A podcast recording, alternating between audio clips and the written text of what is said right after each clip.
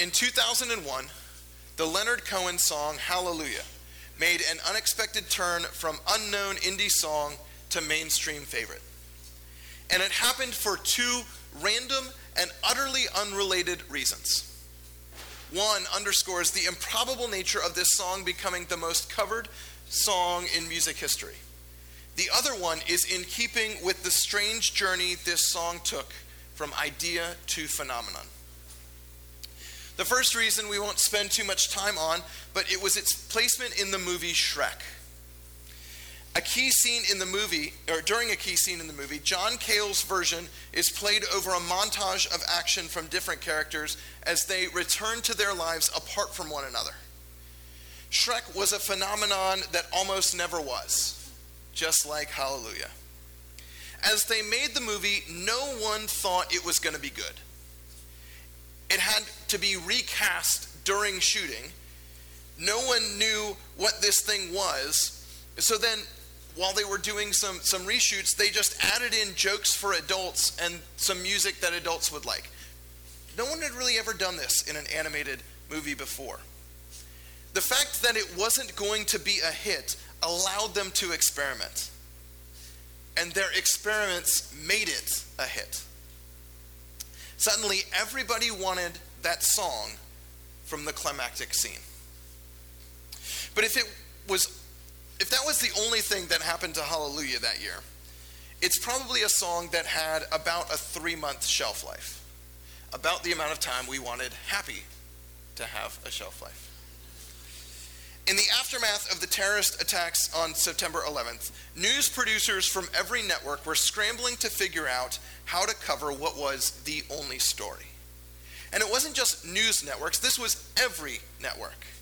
The world had changed, and to not acknowledge it, to just run normal programming, would have been callous.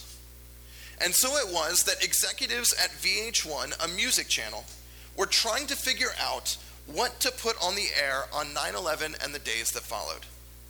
They had a montage of video clips of the destruction, of first responders coming to the aid of victims, of people reacting and responding to this terrible attack, but they didn't know what music to put with it.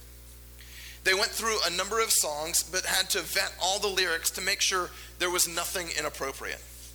And they were at a loss. You're VH1, you're a music channel and you can't find the song to capture this the most pivotal moment in recent American history. Then a young assistant suggested a little known song by a little known musician. And the, the words, the mood of the song, the affect is perfect. VH1 puts that song with the images of 9 11, and suddenly that song, sung by that musician, becomes the song that resonates with the moment. And it just so happens the version of this song about clinging to hope in the midst of brokenness that became the anthem for the moment was sung by someone whose life ended in brokenness and tragedy. It was Jeff Buckley's Hallelujah that VH1 used and resonated in speaking to the pain and brokenness we felt, while also calling us to hope in the midst of that pain. Jeff Buckley grew up the son of singer Tim Buckley, although he grew up not knowing his father. He met him once when Jeff was eight, but there was no relationship. Tim Buckley died very young of a drug overdose, ending any chance of resurrecting their relationship. Jeff got his start playing clubs in New York City, but his big break came when he was playing a tribute show for his father. He sang a song of his father's called I Didn't Mean to Be Your Mountain that was written by his father about an infant Jeff Buckley. And so it was that Buckley struck up a friendship with the program director from that show. And when the program director of that show went out of town, Buckley house sat for her and found a CD entitled I'm Your Fan, a tribute album to Leonard Cohen. And on that CD, Buckley heard John Cale sing a song called Hallelujah. And Buckley added it to his weekly club sets that he got connected to by Glen Hansard, which isn't important to the story, it's just a fun fact for John, who loves Glen Hansard. Buckley puts it, uh, Buckley records a record and he puts it on this record, but he's still this small time talent playing in New York City. his record Grace was widely considered a massive flop. Buckley and his song don't get a wider hearing until a personal tragedy strikes. Three years after Grace came out and disappointed, Buckley moved to Memphis to try to find a new start and a new sound. He began writing and recording songs and sending them to his band in New York as they were getting ready to start recording a full time album. On the day his band arrived in Memphis, Buckley and a friend spent the afternoon by Wolf River in Memphis. Buckley waded out into the water. His friend turned his back for a moment, and Buckley disappeared.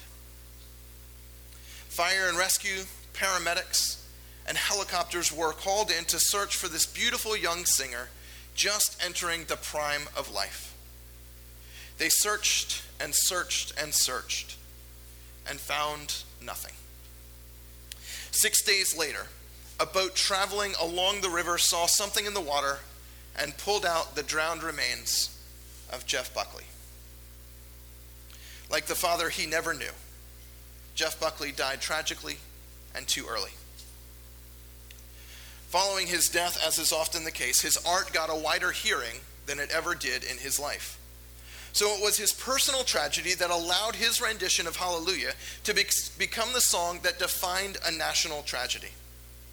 A broken man, bearing witness to his pain, yet still having the courage to sing Hallelujah, became the words for a nation shocked by the horror we saw, who clung to the hope that we might one day risk singing Hallelujah once more. He sang the words for us that we weren't ready to sing ourselves but his singing made us hope. Advent isn't a time when we hope naively. Advent isn't a time when the church witnesses to a quick and magic fix that is coming into the world. Advent is a time when we sing brokenness and hope, when we acknowledge the darkness while still pointing to the coming light. That truth is made plain in our scripture reading this morning that comes to us from the prophet Zephaniah. It's in the third chapter. Sing, daughter Zion. Shout aloud, Israel. Be glad and rejoice with all your heart, daughter Jerusalem. The Lord has taken away your punishment, he has turned back your enemy. The Lord, the King of Israel, is with you. Never again will you fear any harm. On that day, they will say to Jerusalem, Do not fear, Zion. Do not let your hands hang limp. The Lord your God is with you, the mighty warrior who saves. He will take great delight in you. In his love, he will no longer rebuke you, but re- will rejoice over you with singing. I will remove from you all who mourn over the loss of your appointed festivals, which is a burden and reproach for you. At that time, I will deal with all who oppressed you. I will rescue the lame. I will gather the exiles. I will give them praise and honor in every land where they have suffered shame. At that time, I will gather you. At that time, I will bring you home. I will give you honor and praise among all the peoples of the earth when I restore your fortunes before your very eyes. Thus says the Lord. Now, before looking at Zephaniah's words here, I want to talk about the rest of the book. Zephaniah lived in Jerusalem during the reign of King Josiah. Josiah was the last of the good kings of Israel and his reign would bring about reforms that called the people back to following the laws and ways of God. Chronicles talks about the good times that happened under King Josiah. However, Zephaniah sees another reality. Perhaps he writes before Josiah's reforms. Perhaps he writes before they really take effect. But either way, as Zephaniah walks through the streets of Jerusalem, he sees idolatry, corruption, and injustice. And so Zephaniah speaks out, calling for God's justice. Zephaniah is a short book, it's only three chapters long. If you're looking for it in your Bibles, it can be hard to find. It's stuck, you know, skip it easily. Thumbing through. Zephaniah has nine sermons in it, uh, or oracles as they're called in biblical interpretation. Our lesson today is the ninth and final oracle. As we'll discuss, and as we heard, it's about hope and God's exaltation of those who suffer and who are outcasts. But the other eight oracles, the other eight sermons, are completely different in nature. They are about God's impending judgment on Israel. He proclaims that the day of the Lord when all, is coming, when all will be judged for breaching and breaking the covenant. Zephaniah announces cosmic destruction upon the world, especially on the people of Judah, Jerusalem, and Israel for breaking the covenant. Priests do not fare too kindly in Zephaniah's book. Perhaps why pastors don't read this book a lot in church. Eight sermons, one after the other, proclaiming God's judgment on the people, saying the end is coming because of Israel's unfaithfulness, saying God should be done with the lot of us.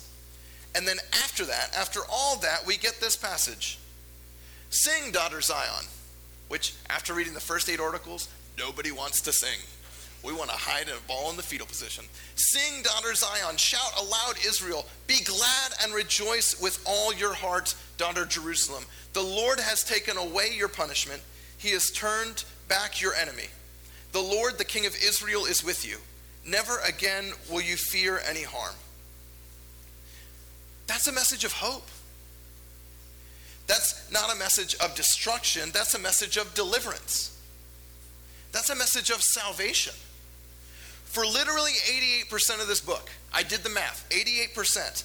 Zephaniah has been saying it's too late. Judgment is coming. Bad stuff is going to happen, and it's all your fault. And now he is saying God has relented. God isn't against you. God isn't mad at you for breaking the covenant. God is with you. You don't need to fear. Again, for the vast majority of this book, Zephaniah has been telling them all the things they ought to fear. And now he says, Fear no more. On that day, he continues, they will say to Jerusalem, Do not fear Zion. Do not let your hands hang limp. The Lord your God is with you, the mighty warrior who saves. He will take great delight in you. In his love, he will no longer rebuke you, but will rejoice over you with singing. The people are called to rejoice because God is with them. God fights for them. God delights in us. But in this, we hear echoes of the incarnation, a call that God is with us. And it is God's presence that serves as the nature of our protection and the reason for our rejoicing. That this oracle is an oracle of hope and deliverance stems from God's very presence in and among God's people. I will remove from you all who mourn over the loss of your appointed festivals, which is a burden and reproach for you. At that time, I will deal with all who oppressed you. I will rescue the lame. I will gather the exiles. I will give them praise and honor in every land where they have suffered shame. And at that time, I will gather you. At that time, I will bring you home. I will give you honor and praise among all the peoples of the earth when I restore your fortunes before your very eyes. Thus says the Lord. Zephaniah ends by describing the consequences of God's presence with us. The poor and the downtrodden, the oppressed and the marginalized, the least and the lost will be raised up. God will rescue those who are in pain. God will heal those who hurt. All the wrongs in this world will be made right. God being here means that we can hope that those moments of pain and brokenness we experience will be redeemed and made whole. We see in this passage that God's presence in our world is not merely static. God promises us delivery from our enemies, but not just in a way that protects us. Instead, God's presence is dynamic. It brings joy, it animates, it gives life, it rescues, it envelops us and moves within us. God's presence is dynamic as it changes us and changes our world.